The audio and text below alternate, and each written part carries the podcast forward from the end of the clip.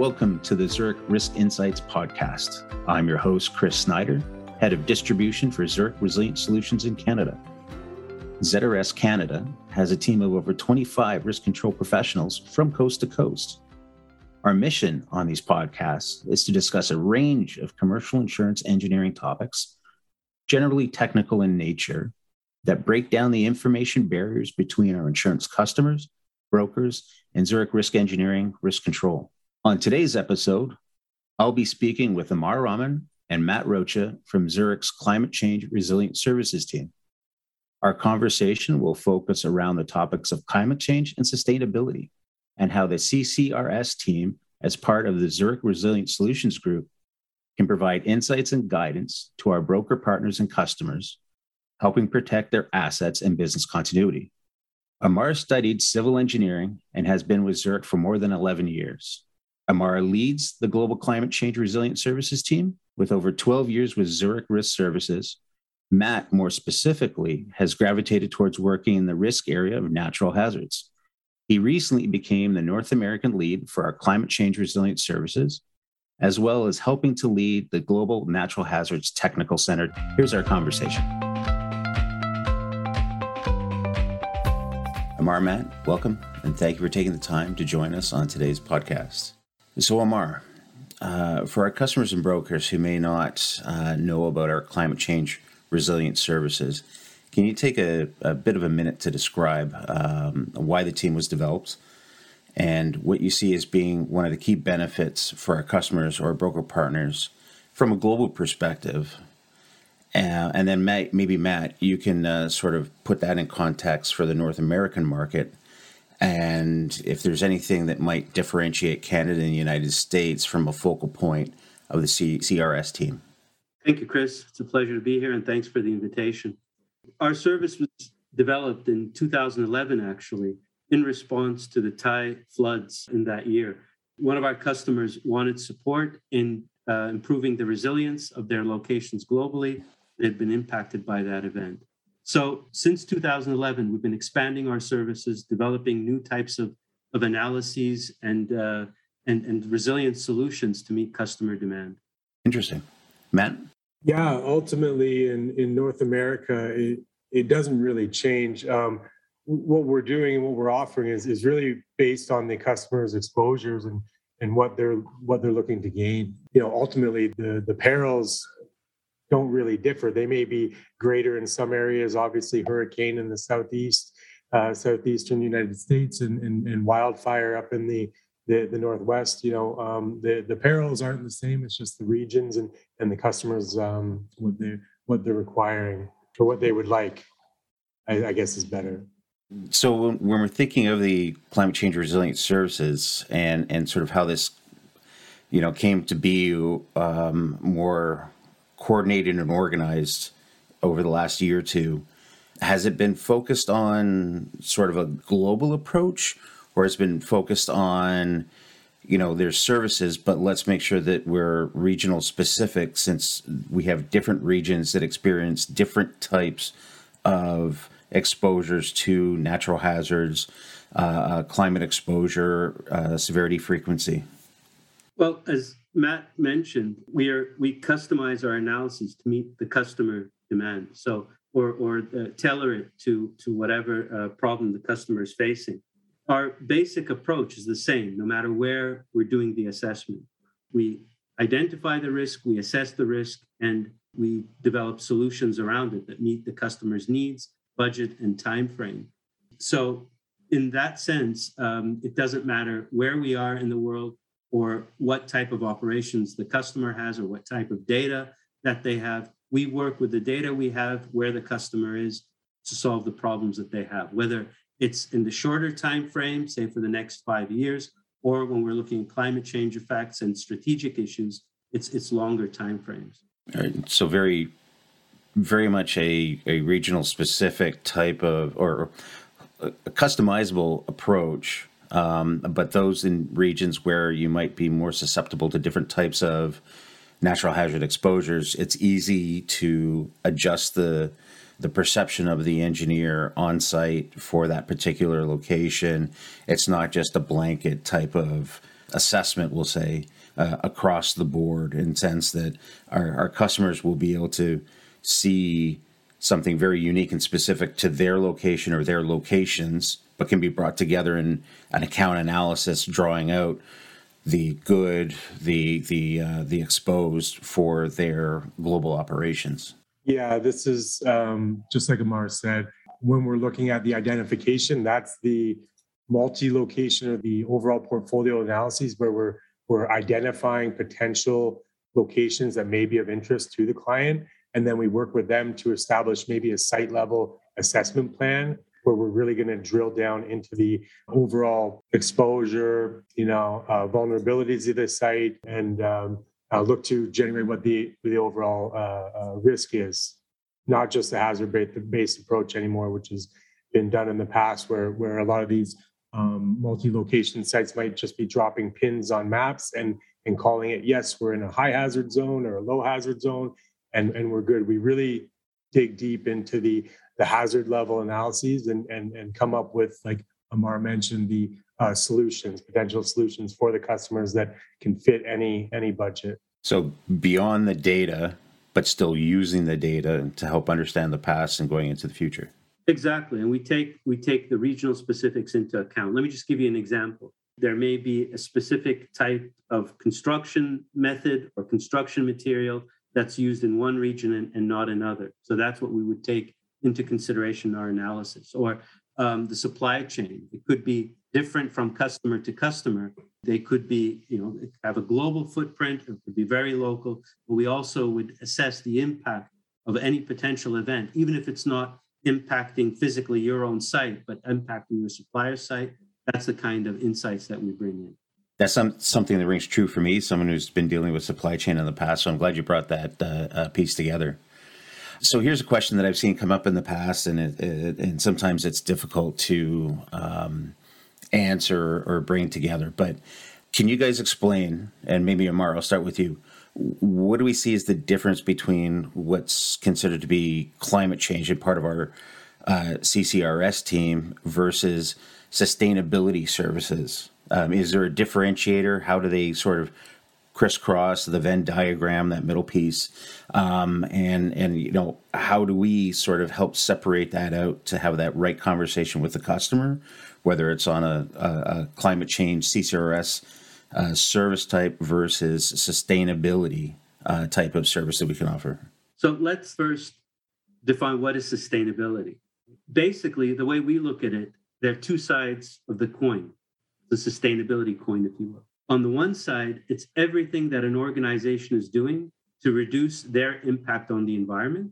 And the other side of the coin, it's everything they do to reduce the impact of the environment on their own organization. So, on the one hand, you could be introducing new processes, new equipment, new services and products that require less resources and that are more friendly to the environment, reduce the emissions, and so on. On the other hand, you're protecting your facilities, your operations, your people, your community from the increased frequency and severity of, uh, of natural hazards that we're seeing, whether it's wildfire, flood, and so on. So, what we offer the customer, where we support the customers, is actually on both sides of the coin. Right? Because as you're implementing new measures, there's some change management going on. Let me give you an example um, that's probably um, very, very tangible to a lot of people when organizations says they want to reduce their reliance on carbon-based uh, energy, for example, then what do they do? They put solar panels on the roof, right?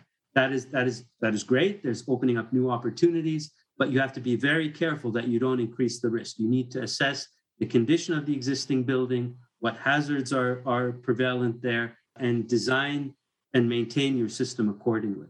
So that's that's the two sides of the coin that that I mentioned earlier.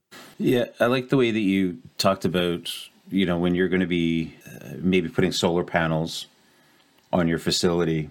One of the things from a property assessment side that I would look at with with our customers is uh, the loading of the weight on top of a roof. And you know, being in Canada, um, we can expect to have snow in most places. And when we were designing the construction of the building, the the span of the joist, the weighting is designed for the roof, its materials, the potential snow loading. But 20, 30 years ago, we weren't adding on the additional weight that might come with, um, you know, solar panels putting on top of that. And sometimes uh, I've seen it in the past where um, uh, uh, there, there's a stripping back of the roof material, putting on a lighter insulation to then offset the loading. However, that lighter insulation becomes more combustible.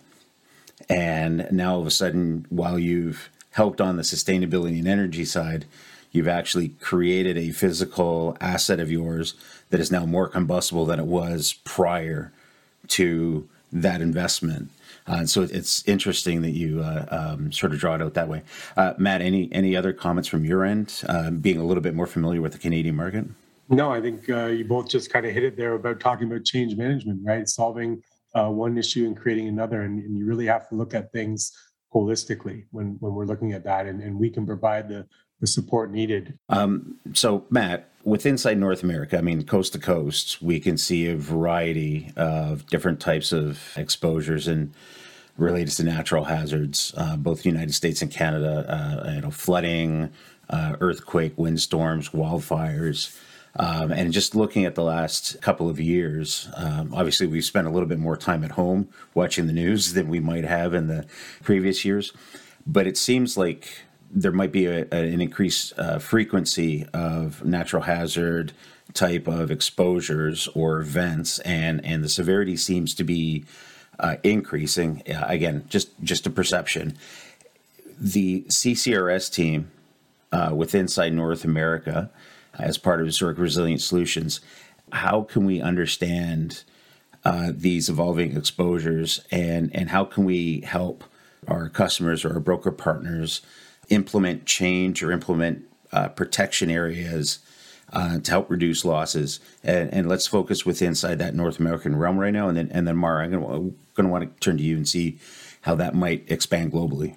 Yeah, Amara mentioned this uh, a few minutes ago, and it really kind of is our mission statement, um, right? It's it's the identification, the assessment, and the mitigation of the solutions to the to the risks, right? To the risk of the site. And although and we and we discussed this about the perils differing by region, but it's really um, once we understand that portion, then we can we can work to come up with those solutions that are viable, right? Uh, with very flexible approach, like we've indicated that it's very much top-down view um, where we will drill down to location level specifics and very much focusing on what the customer's desires are. Is this is this current risk, like you mentioned, maybe you know, we can talk about the floods that happened out in in Abbotsford, uh, you know, uh, about a month ago or a few months ago, maybe it's been now, and COVID then everything seems to uh, time seems to fly quicker. We also have the ability. We have trusted data provider for uh, future risk modeling, like Amar mentioned earlier. Uh, we can we can plan out five years up to 100 years in the future for for critical asset management and so it's it's leveraging these trusted relationships and and, and solutions that we can offer up to the customers to to best support them as as well as ourselves. Interesting.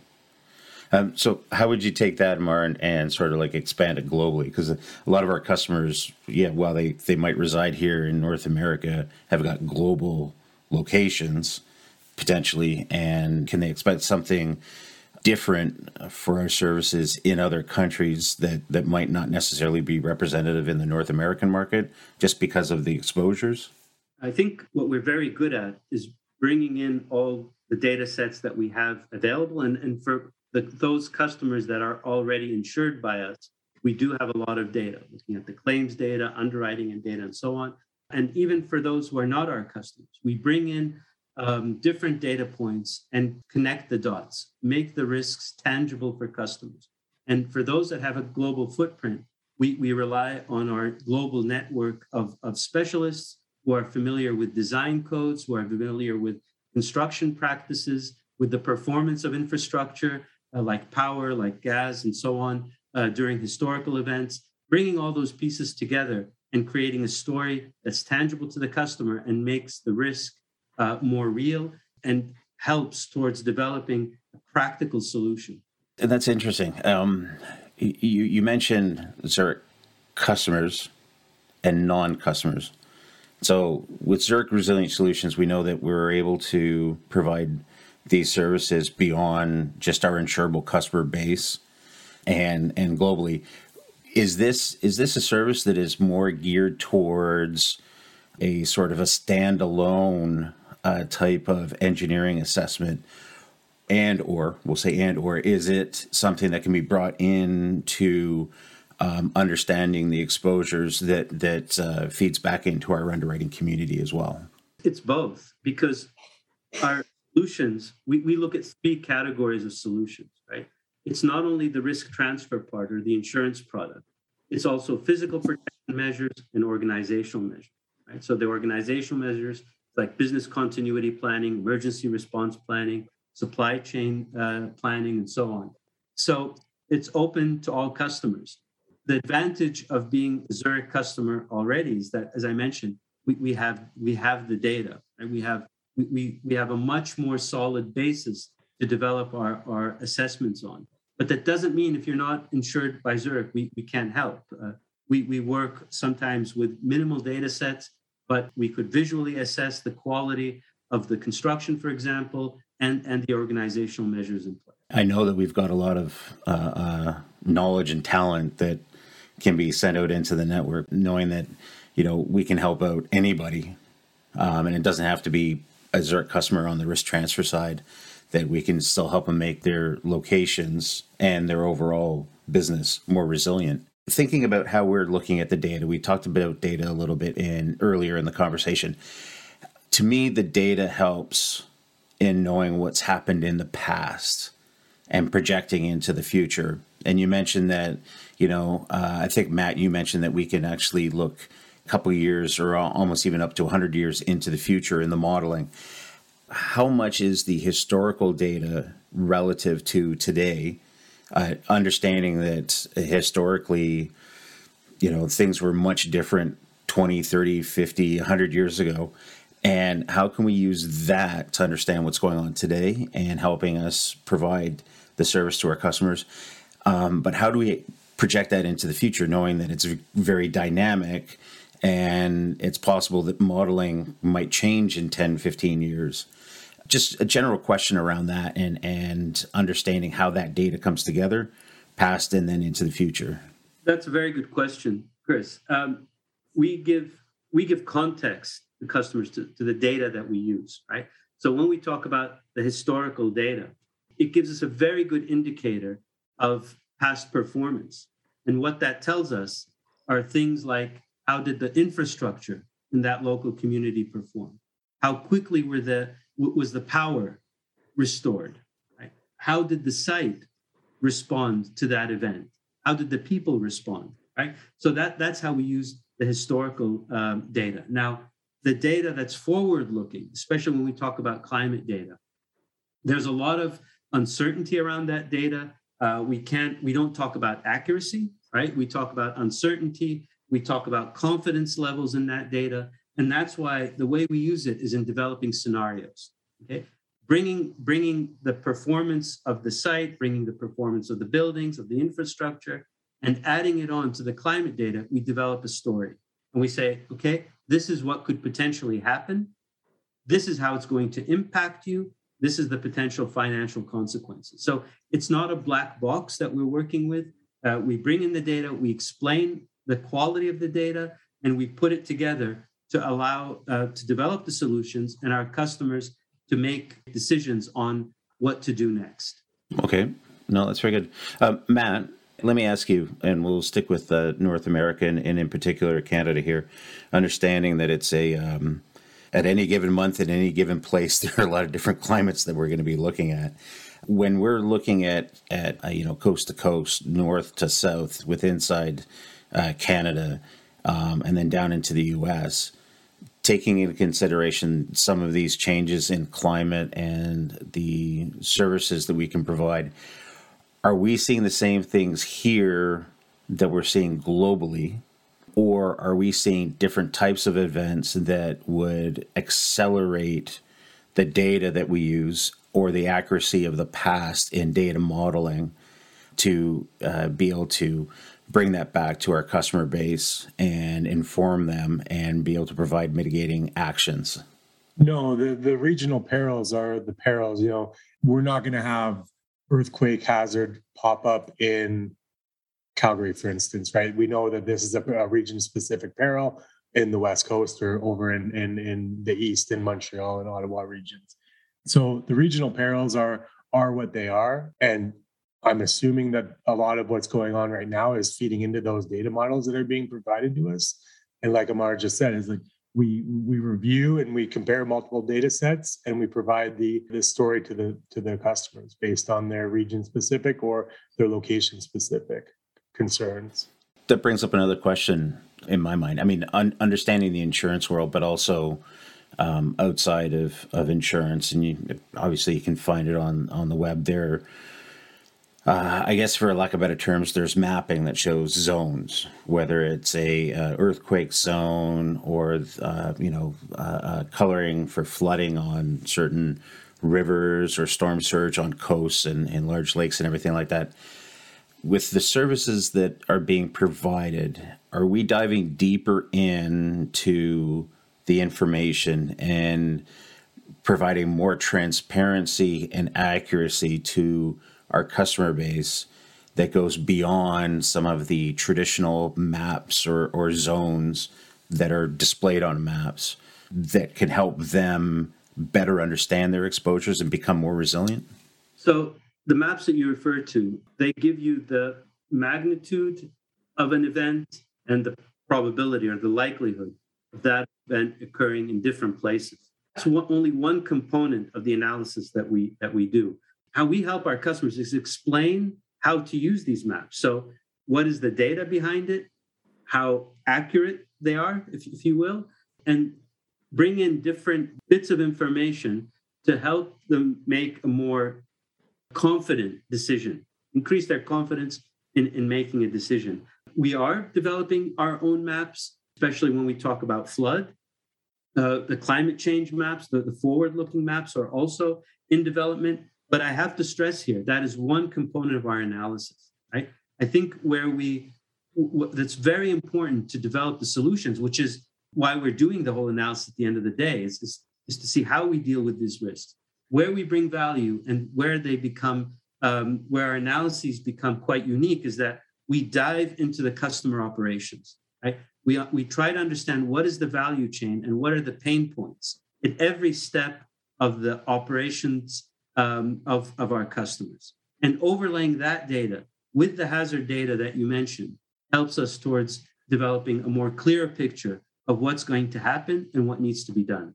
Okay, great. No, I mean I think that's a really succinct way of explaining it. You know, as you, as you were talking through that, one of the things came to my mind, and and Matt, I know you had visited a, uh, a customer of ours in the past and had been able to identify where at that location level they had, you know, understood the exposure of, uh, we'll, we'll say for the sake of this conversation, a flood, and had put in mitigating actions to help protect some assets. But those actions um, potentially increase their exposure from an earthquake standpoint to actually cause the same type of damage. When you're out visiting customers and locations, um, is this something that's taken into consideration where, you know, we're looking at all of the mapping, all of the exposures, and working to try to make sure that we're not taking one solution and creating a problem for another area with a different type of exposure? Yes, and that's the whole helping out with the the management of change process, right? And so we're not going to point to solution that creates a problem elsewhere. And, and in an example that you were mentioning, uh, a piece of very heavy equipment was taking off of the ground and relocated to the roof. So it solved the flood issue, but in an earthquake event, you've just added a very heavy dead load to the roof, which is going to create different challenges under the uh, a seismic event. And so the provider that was working with that client had a very narrow scope. Their scope was fixing the flood problem. And so we can review these and provide assistance in the design review stage, conceptual phase, greenfield work, all of these design solutions. We can work with the client to help them understand uh, what the engineers and the contractors are providing them and give them alternative solutions. So not just a single pronged approach. It's hey, we're out there. We could take a look at all of the exposures, whether it be earthquake or flood or wind, and knowing our engineers across the, the network, a lot of them would be also be in a position to be able to say, I can also do your traditional property style or or casualty style, liability style uh, uh, risk assessment of your facility. Amar, let me know if this is a good question for you. What sort of perspective or lessons have you learned as someone who fled a conflict and a disaster about resilience and planning for emergencies, looking at your bio. Is that something you wanted to get into, or is there a question? Is there a question in there that you can see related related to what we're doing here today? Okay, I think to answer that and relating it to to our work and something that Matt alluded to, one of the issues that we commonly face is people's perception of risk. To convince them that Look, you've never seen it during the whole time you've been here, the past 5, 10, 20 years. But let's say it happened. Let's say it does happen. What would you do to prepare?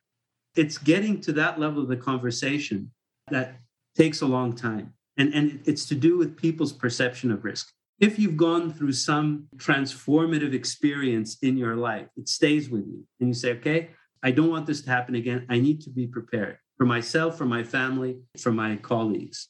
If you've never experienced it, you'll say it never happened. Your perception of the risk is low. You say, I'm not going to invest, I'm not going to waste time and money preparing for something which I know will not happen. But life teaches us it may happen. It may happen. So be prepared. Uh, don't discount everything. Think of the consequences, not of the likelihood that it may happen or may not happen. What would happen if, if it happened, what are the consequences? And is it worth investing time and money to avoid what could potentially happen. So finding that perfect balance between investing, uh, whether it's time or dollars, into protection, balancing out with risk at the same same time. Balancing out with risk, yes, that that's what I would call the the perception of risk. Okay. What is your threshold? When do you say, "This is my pain point," And I am going to invest time and money to mitigate that risk, to deal with that risk. That's what's different from one person to another and depends a lot on, on people's personal history. Well, yeah. And I mean, even if we're translating that from a personal history over to a business on, on the business resilience side, we're always talking about trying to match up what type of investment do I make to minimize my risk as much as possible but also balance it out with, um, you know, how lean do I want to get my organization, which, you know, kind of is about savings as opposed to investment. So when those two areas sort of collide together at that right point, we're actually saying, okay, I'm as lean as I want to get, and I've invested as much as I think is necessary to be at a comfortable state and be protected, and I can accept any further risk because I've mitigated it, but I'm also managing my in, uh, uh, financial investment or physical or emotional investment into it that I feel like I'm at a comfortable level. Unfortunately, that piece always seems to be moving. So you have to reassess day by day, week by week, month by month, year by year. And that's why we use scenarios. I mentioned this before. A story is a very, very powerful tool it makes it tangible. It makes the risk tangible to the person we're talking to. Not only that, it helps the person communicate the risk to their stakeholders, right? Because at the end, we're talking to one stakeholder in an organization. That person has to communicate the risk to someone else, and that person to someone else. And doing it a story, not through a black box. I mean, we do have our tools, but at the end, the story, I think, makes it very tangible and, and is very powerful. Interesting.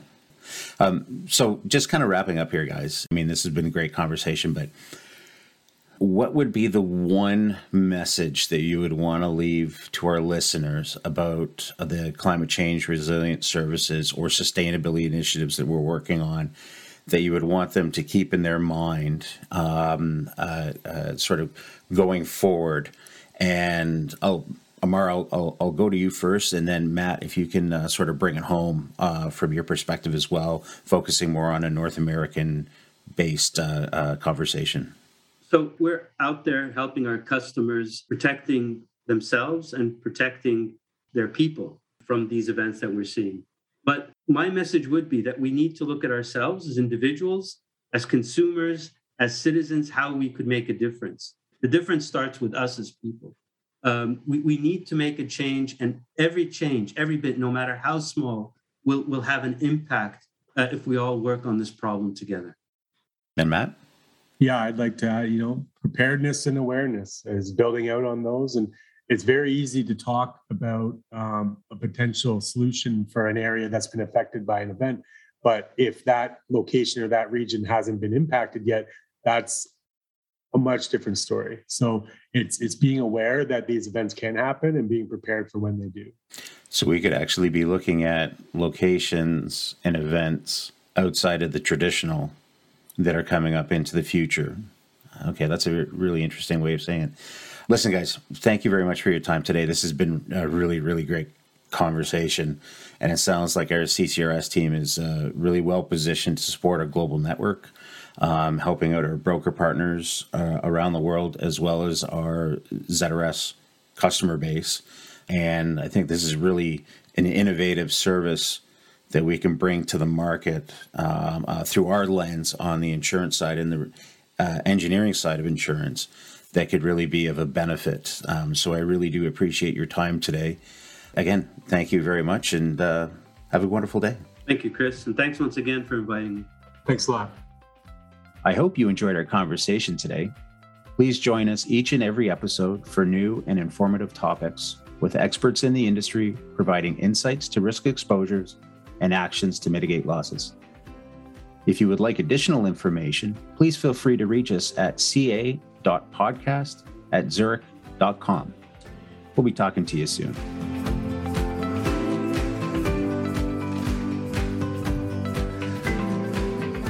The information in this audio recording was compiled from sources believed to be reliable for general information purposes and is intended for Zurich clients and business partners. The information contained herein may be useful to you or your enterprise when developing your own policies and procedures. The policies and procedures applicable to your enterprise should take into account the specific circumstances of your business and business environment, which is beyond the capacity of this podcast. Any and all information provided is not intended to constitute advice of any nature and is specifically not legal advice, and accordingly, you should consult with your own legal counsel. We do not guarantee guarantee the accuracy of this information presented or any results and further assume no liability in connection with this recording and the information provided therein. Moreover, Zurich reminds you that the information provided cannot be assumed to contain every acceptable safety and compliance procedure or that additional procedures might not be appropriate under the circumstances. The subject matter of this recording is not tied to any specific insurance product, nor will adopting these policies and procedures ensure coverage under any insurance policy. We encourage listeners to seek additional information from credible sources. Thank you.